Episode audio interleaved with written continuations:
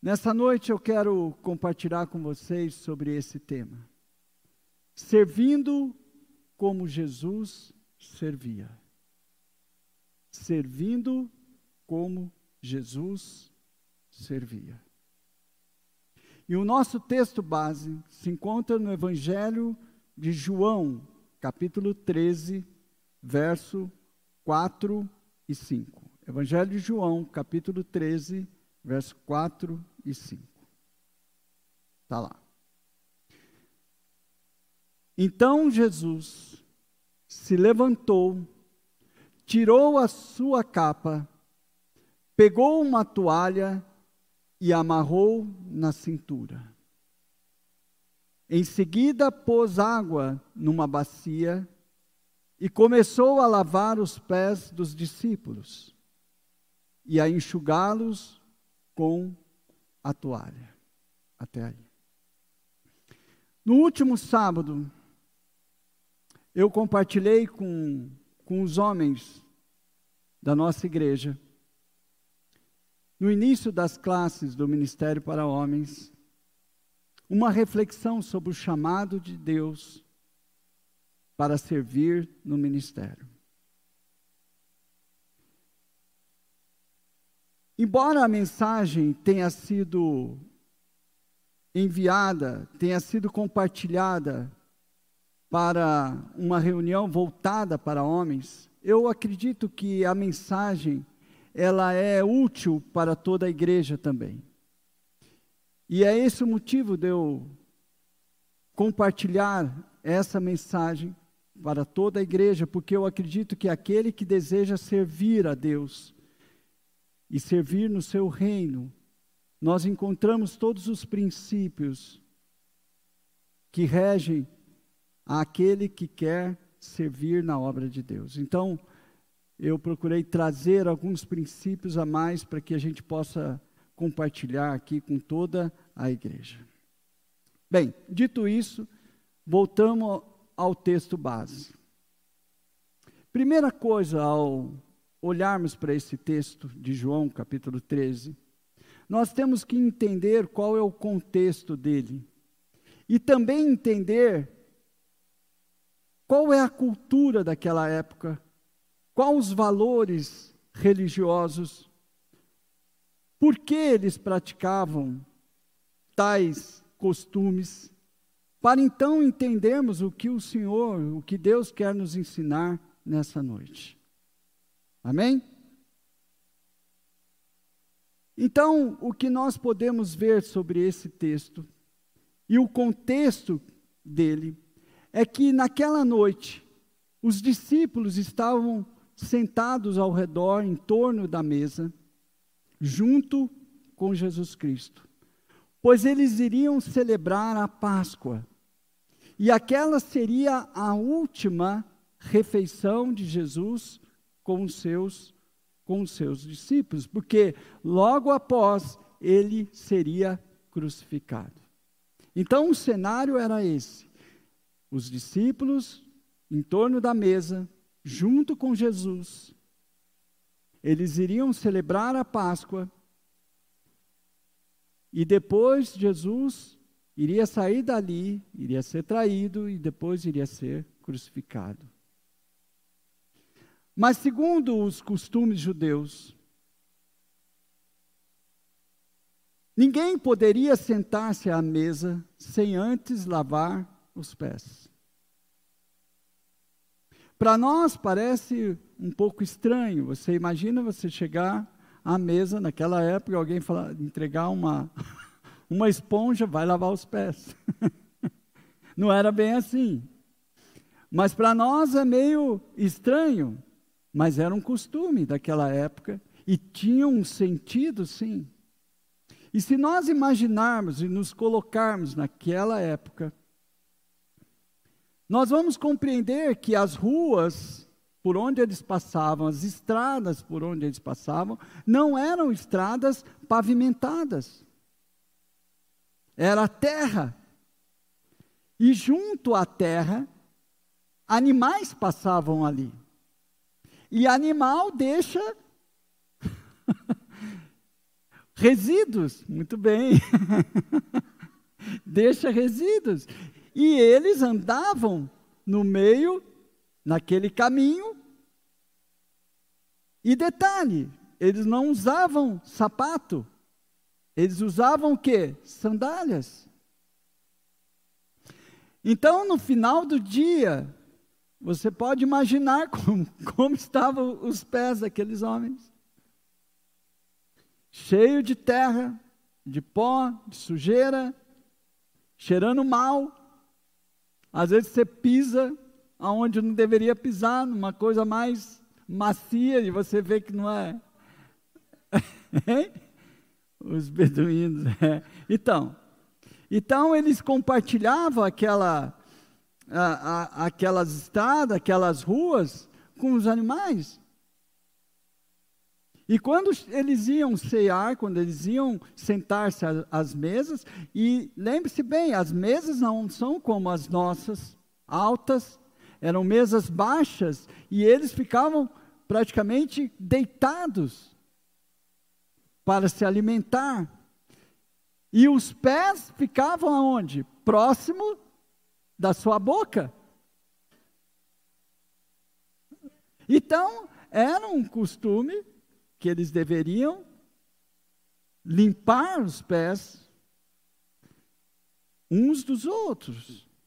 Ou melhor, eles deveriam antes limpar os pés. Mas naquela época também, não existia um banheiro como a gente conhece hoje. Existiam aquelas casas de banho públicas, onde eles iriam, lavavam os seus pés e saíam de lá. Você imagina como deve ser aquelas casas de banho também, né? Terrível. Nós tivemos, agora me veio a lembrança, nós tivemos aqueles banheiros públicos, onde eles ficavam sentados, um de, um de frente para o outro, aonde? Em Éfeso, exatamente, Fausto. Em Éfeso, eles ficavam sentados ao ar livre, um do lado do outro, e fazendo as suas necessidades. Né? Em plena a rua, né? Terrível. Provavelmente aqueles discípulos, vamos voltar ao nosso texto, provavelmente aqueles discípulos poderiam ter passado nessas casas de banho e lavado seus pés e se dirigido ao local onde eles iriam celebrar a ceia, a Páscoa. Mas se nós pensarmos bem, ao sair daquelas casas, eles chegando até aquele cenáculo, aquela sala onde eles iriam celebrar a, a Páscoa, iriam tomar a ceia, eles acabaram sujando os pés novamente, concorda? Eles iam passar pelos por outras ruas, por outras estradas, até chegar lá e eles iriam sujar novamente seus pés. Então, como esse problema era normalmente resolvido? Na maioria das casas, o ofício de lavar os pés era reservado a um servo ou um escravo, considerado o mais rejeitado e sem valor, e que ficava à entrada da porta com um balde de água nas mãos e uma toalha. Esse homem ficava apenas para lavar os pés das pessoas. Era os, o escravo mais baixo de todos. Era aquele mais rejeitado entre todos os escravos. E ele ficava ali somente para lavar os pés dos convidados ou, ou do anfitrião, enfim. A função dele era fazer aquilo.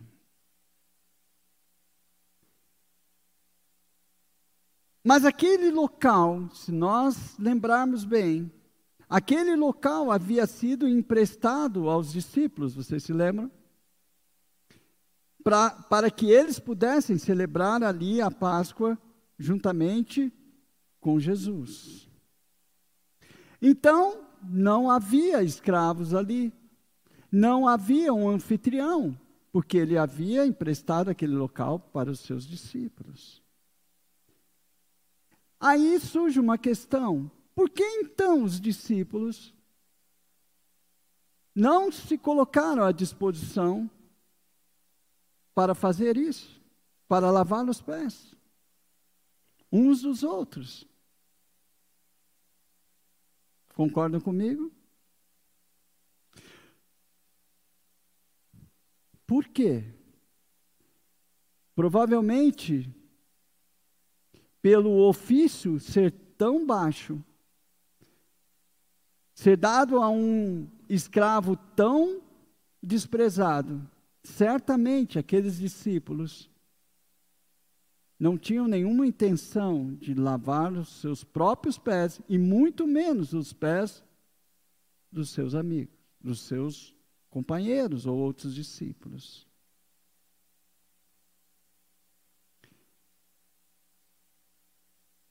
Se nós pensarmos bem, nós iremos imaginar que aqueles homens nem sequer estavam preocupados em servir ao próximo. Mas vocês podem perguntar, mas eles eram discípulos de Jesus? Jesus não havia ensinado que eles deveriam servir uns aos outros? Sim. Jesus não havia ensinado que eles deveriam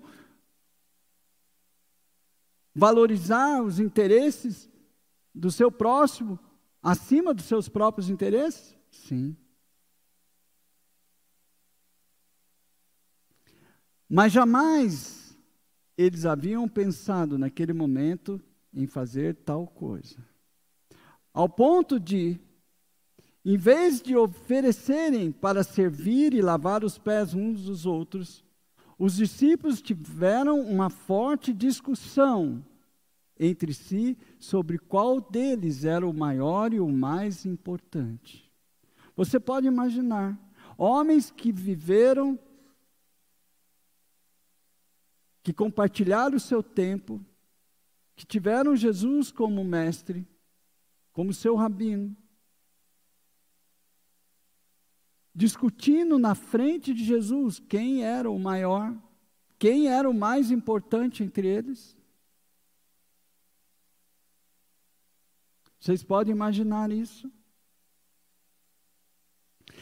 Então, eles não estavam preocupados em servir eles estavam mais preocupados consigo mesmo. Eles queriam entender quem era o que iria sobressair dentre os demais, dentre os outros. E isso fica muito claro na passagem de Lucas, capítulo 22, verso 24, que diz assim: os apóstolos tiveram uma forte discussão sobre qual deles deveria ser considerado o mais importante.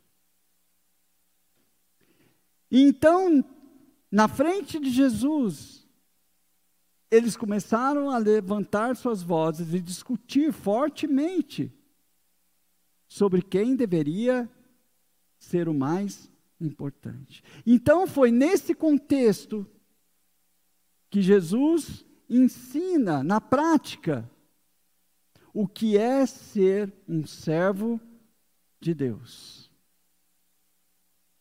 Durante todo esse tempo, durante todo o ensinamento de Cristo, eles não haviam entendido o que é ser um escravo, um servo do Deus Altíssimo. Então, no verso 4, diz assim, de João 13: Então Jesus se levantou, tirou a sua capa. Procure imaginar aquela cena. Naquela sala, aqueles discípulos em volta dele, numa discussão, Jesus se levanta, tira sua capa, pegou uma toalha e amarrou na cintura.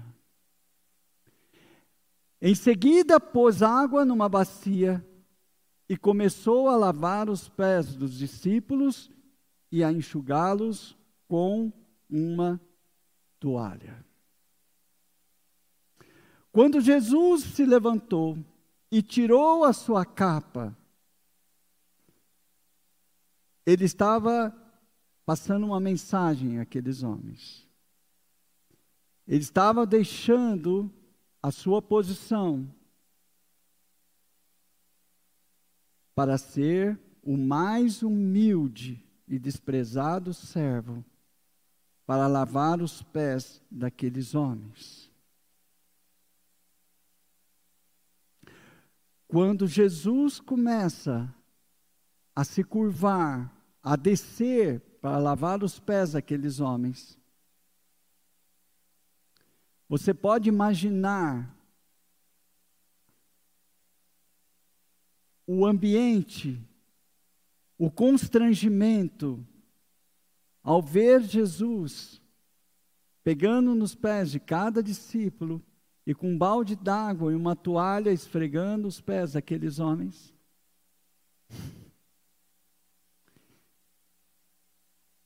Quando Jesus desce até nós, ele continua fazendo com que os nossos pecados, a nossa imundícia, toda a nossa sujeira seja lavada, seja esfregada, seja limpa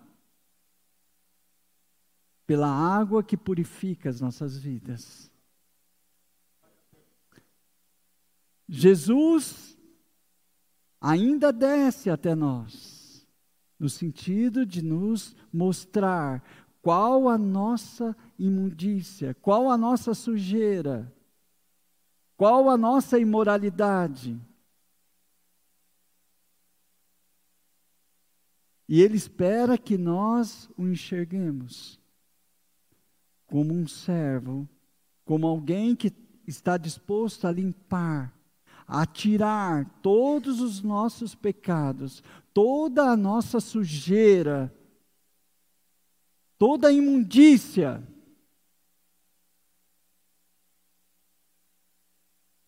E assim ele fez, e assim ele tem feito até hoje.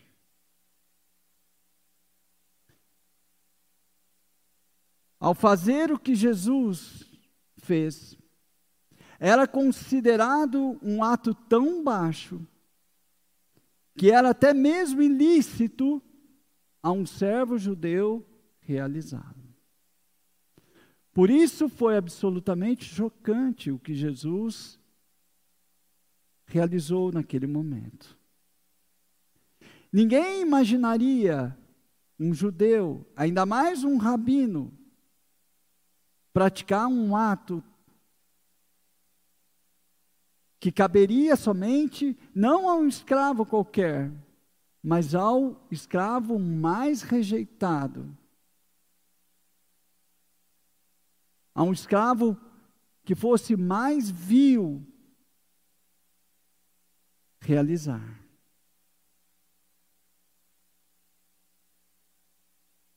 Quando Deus vem até nós, ele continua fazendo e realizando esta obra por meio do seu Espírito, por meio da palavra de Deus, que nos lava, que nos faz com que nós enxerguemos toda a nossa sujeira, todos os nossos passos errados, todas as decisões E tudo aquilo que nós fazemos para que desagrada, que faz com que Deus tenha que chegar até nós, tenha que descer até nós, para que nós possamos nos limpar. Aquele mesmo Deus, que é Jesus Cristo, que ensinou aqueles homens a amar o seu próximo. Agora ele age para que eles possam ver que tudo aquilo que foi dito, que tudo aquilo que foi ensinado a eles, e que eles desobedeceram, que eles fizeram o contrário, porque a mente deles estava esperando ser reconhecido. Eles estavam esperando com que alguém viesse até eles e falasse: Olha, vocês estão sendo reconhecidos pelos seus atos, mas na verdade Deus estava reprovando e ao mesmo tempo ensinando como eles deveriam agir daquele momento em diante. Ao lavar os pés daqueles homens, Jesus estava servindo a eles de uma forma tão humilde, de uma forma onde eles pudessem enxergar que aquele não era mais o rabino, mas sim um servo, alguém que iria morrer por eles, alguém que iria sofrer e pagar pelos erros e pelos pecados daquele povo.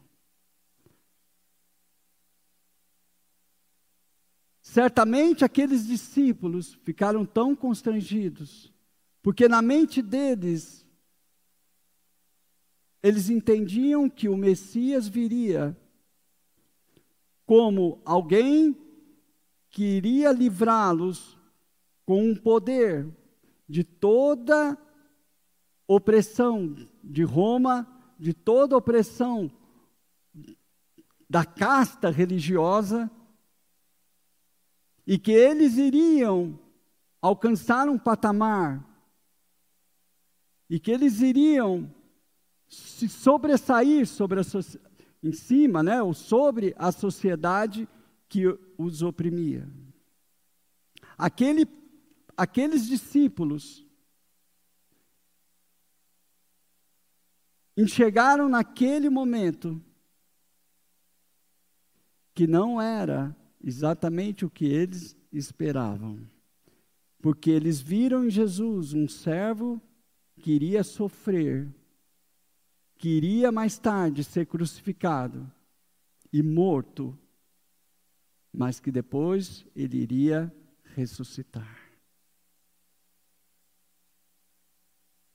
Então, logo após ele ter lavado os pés dos seus discípulos, em João 13, do verso 12 ao 15, depois de lavar os pés dos seus discípulos, Jesus vestiu de novo a capa. Então ele havia tirado, para mostrar a eles que ali não era mais o rabino, mas sim um homem, um servo humilde, que iria mostrar a eles como eles deveriam agir daquele momento em diante. Então, depois dele lavar os pés dos seus discípulos, Jesus vestiu de novo a capa, sentou-se outra vez à mesa e perguntou: Vocês entenderam o que eu fiz? Vocês me chamam de mestre e de senhor, e têm razão, pois eu sou o mesmo. Se eu, senhor e o mestre, lavei os pés de vocês, então vocês devem lavar os pés uns dos outros. Pois eu dei o exemplo para que vocês façam o que eu fiz. Você imagina que lição que Deus estava dando a eles? Então, ao imaginarmos essa cena, o que aconteceu naquele cenáculo, o que nós podemos extrair de princípios, de verdades que Jesus quer nos ensinar nessa noite? Então, o primeiro princípio é: sirva a Deus e ao seu próximo humildemente em tempo, em qualquer tempo. Como eu disse, Jesus estava prestes a morrer e a enfrentar a ira de Deus por nossos pecados, e ainda assim, ele estava ali, lavando os pés dos seus discípulos. Você pode imaginar alguém que estaria a poucas horas de ser crucificado, de ser humilhado, de ser chicoteado, de ser morto, e ele estar lavando os pés dos seus discípulos? Vocês podem imaginar isso?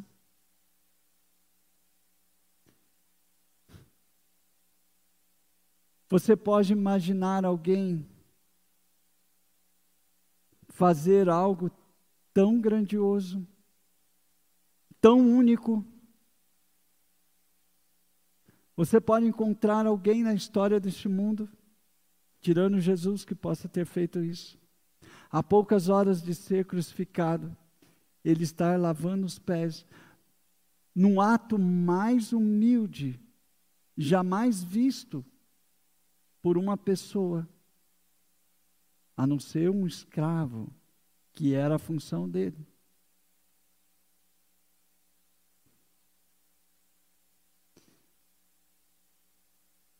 Isso me faz pensar que, se Jesus estava fazendo isso, e ele se preocupava em servir a Deus e ao próximo, independente de qualquer situação, independente de qualquer tempo. Por que nós, quando sofremos alguma algum problema, a primeira coisa que a gente faz é deixar de vir à igreja, é deixar de servir no ministério. Se alguém olha para você atravessado, você logo desiste, quer ir embora. Quando você olha para Cristo e você vê como ele tinha um comprometimento em servir a Deus e ao próximo. Isso não te constrange? Isso não deixa você envergonhado? Muitas vezes nós deixamos aquilo que ele nos pede para fazer algo tão banal, tão bobo, tão sem valor, quando ele estava prestes a morrer e ele estava preocupando, se preocupando em lavar os pés de seus discípulos, passando uma lição para eles, que eles deveriam ser humildes e que aquele momento em diante eles deveriam servir ao próximo, independente de qualquer circunstância, independente de qualquer tempo.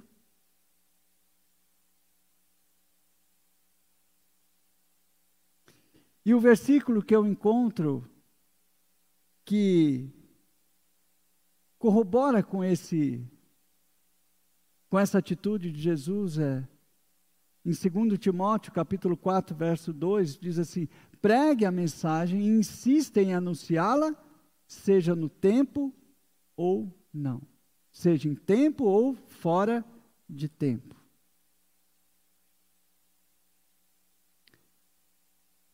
Pregar é servir também. Anunciar é servir também. Aqueles discípulos estavam reunidos, mas pensando somente em si mesmos. Em quem era o maior? E Jesus estava pensando em servi-lo.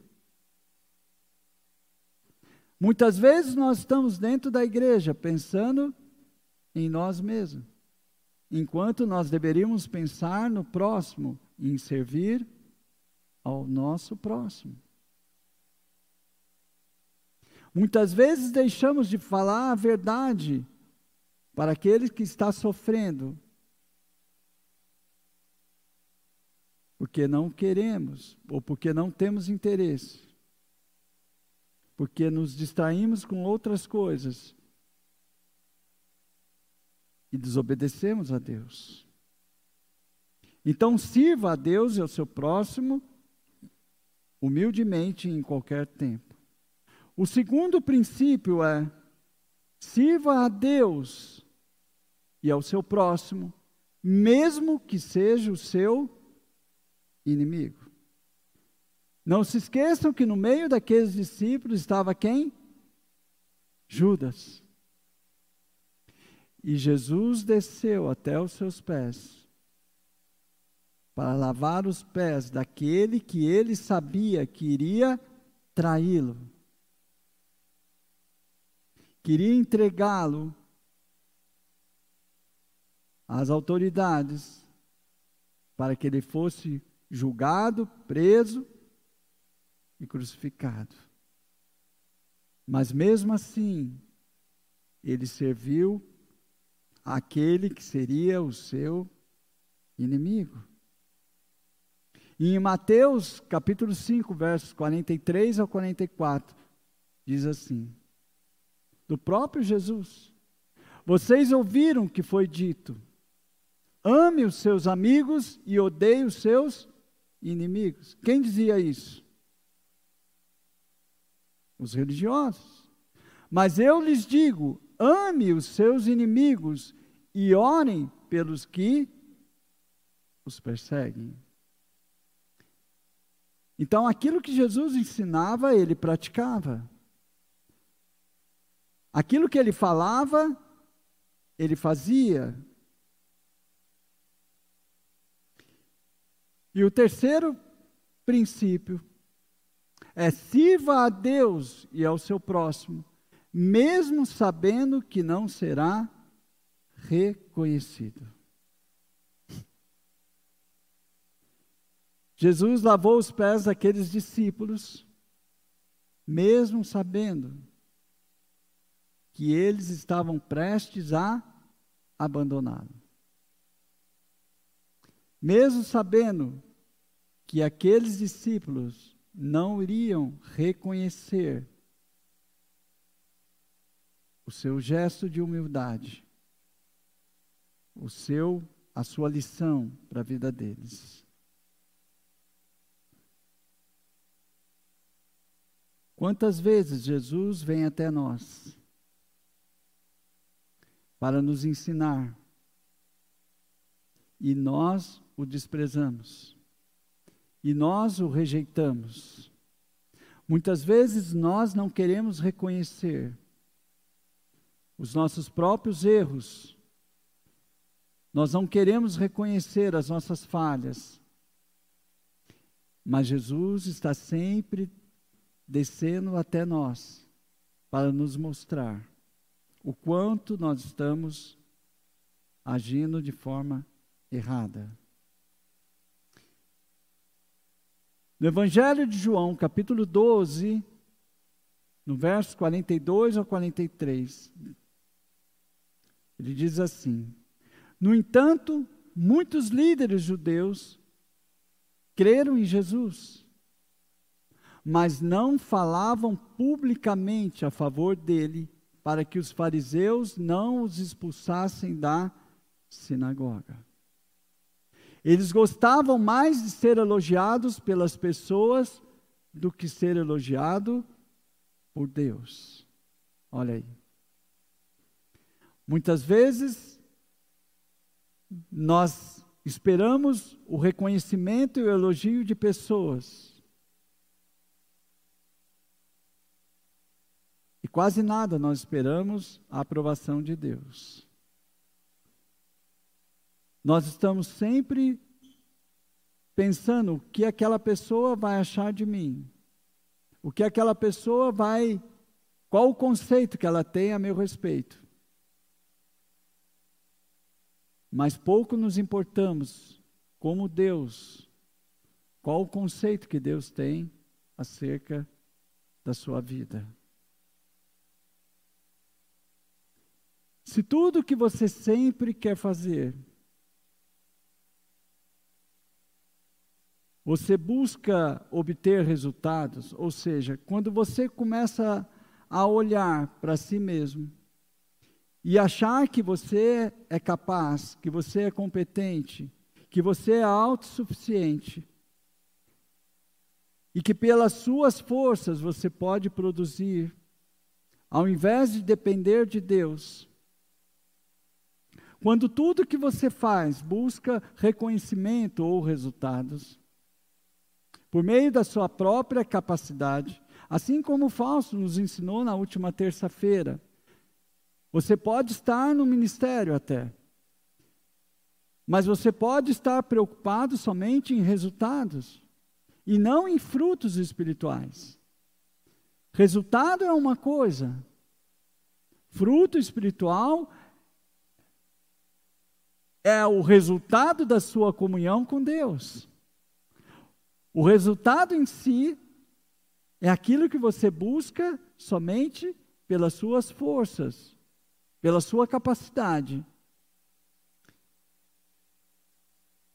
E quando você age assim, somente pela sua capacidade, somente pela sua autossuficiência, certamente a obra ela não se sustenta. O fruto do seu esforço ele não sobrevive. Por um momento você pode ter uma aparência de alguém que esteja plantando no reino de Deus. E algumas pessoas podem até ver você e falar: nossa, ele está servindo no reino. Mas quando você age somente buscando um resultado, somente buscando uma satisfação pessoal. E isso é muito comum dentro da igreja.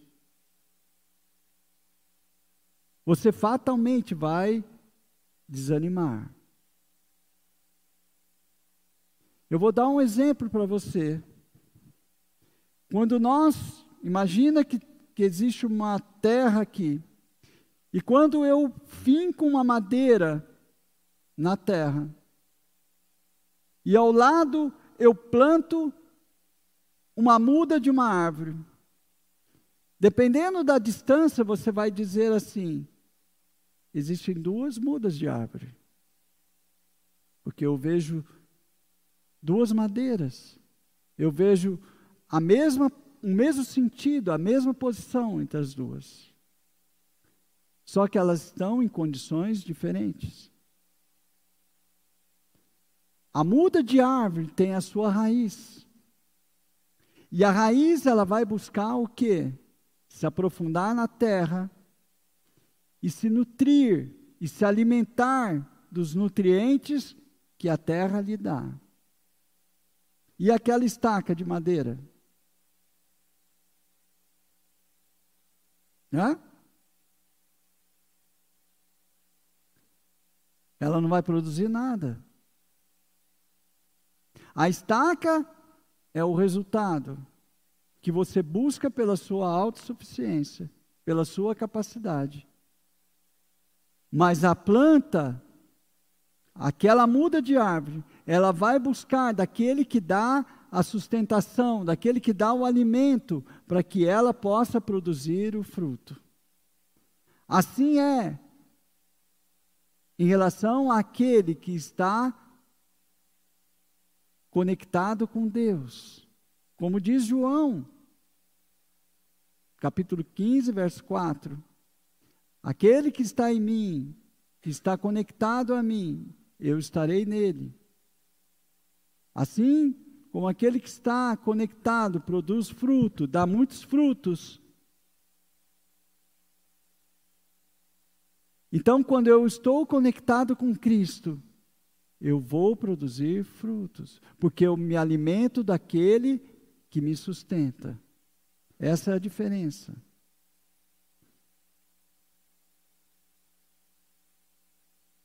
Além de estarmos conectados com Cristo, precisamos também preencher os nossos corações e as nossas mentes com a meditação na palavra de Deus. Então não basta eu buscar Deus, eu tenho que estar em comunhão em obediência à palavra de Deus, de dia e de noite. E é por meio da meditação bíblica que enchemos nossas mentes com as verdades de Deus. Então não basta tão somente eu estar em comunhão com Deus, eu tenho que conhecer o seu caráter, eu conheço por meio da palavra de Deus. Existe uma passagem em Deuteronômio, capítulo 17, versos 18 ao 20, que agora vocês não precisam procurar, vocês podem ler isso depois. Que quando um rei, ele era ungido como rei, a primeira coisa que eles davam a esse rei, a primeira tarefa, era um rolo para que ele pudesse copiar a lei de Deus manualmente. Você imagina todo o Pentateuco lá, todas as escrituras, e ele ter que escrever aquilo. Não era para que ele formasse o seu seu ministério, vamos colocar assim, não era para que ele formasse os seus oficiais, não era para que ele redecorasse o seu palácio. A primeira coisa, quando um rei era ungido, era dar a ele as escrituras e fazer com que ele escrevesse todo dia, para que ele guardasse a palavra de Deus. Essa era a sua tarefa ao iniciar o seu reinado. Assim também nós devemos nos saturar da palavra de Deus, porque é por meio dela que Deus se revela e que fala conosco até hoje. Então, além de nós estarmos conectados com Deus, em harmonia com a Sua palavra e obedecendo a ela em qualquer circunstância, devemos servir como Jesus servia. E nós temos o exemplo que nós acabamos de mostrar. Em Filipenses capítulo 2, verso 1 ao 5, diz assim: Por estarem unidos com Cristo, vocês são fortes. O amor dele os anima e vocês participam do Espírito de Deus. Então a nossa força vem por meio da união com Cristo. E também são bondosos e misericordiosos uns com os outros. Então peço que me deem a grande satisfação de viverem em harmonia, tendo um, tendo um mesmo amor e sendo unidos de alma e mente. Não façam nada por interesse pessoal, olha lá ou por desejos tolos de receber elogios. Mas sejam humildes e considerem os outros superiores a vocês mesmos. Que ninguém procure somente os seus próprios interesses, olha, mas também os dos outros. Tenham entre vocês o mesmo modo de pensar que Cristo Jesus tinha. Esse verso eu acho que resume tudo que nós falamos. E é com esse espírito que devemos servir a Deus e ao nosso próximo, com humildade, obediência ao Evangelho e amor a Deus e ao próximo. Pois só assim alcançaremos a aprovação de Deus e os frutos espirituais que mostram que somos verdadeiros discípulos e escravos de Jesus Cristo. Eu queria deixar essa breve mensagem, mas que falou muito ao meu coração quando eu estava meditando nela. Que muitas vezes nós servimos a Deus de maneira errada. Servimos a Deus de forma egoísta, interesseira. Muitas vezes servimos a Deus esperando reconhecimento e não a aprovação de Deus. E quando não somos reconhecidos, logo nós abandonamos. Nós não queremos descer até os pés das pessoas para servir a elas, como Jesus fez com aqueles que ele sabia que iria trair e iria abandoná-lo. Muitas vezes nós esperamos das pessoas algo a mais e esperamos menos de Deus, o que Ele pode fazer por, por nós. Então, que essa mensagem, que ela mesma se explica por si mesma, possa falar conosco, no sentido de que nós devemos avaliar melhor a nós mesmos. Como nós temos servido a Deus, como nós temos servido ao nosso próximo. Qual a nossa motivação em servir a Deus? Se estamos servindo, buscando a aprovação dele, ou se estamos buscando o nosso próprio interesse.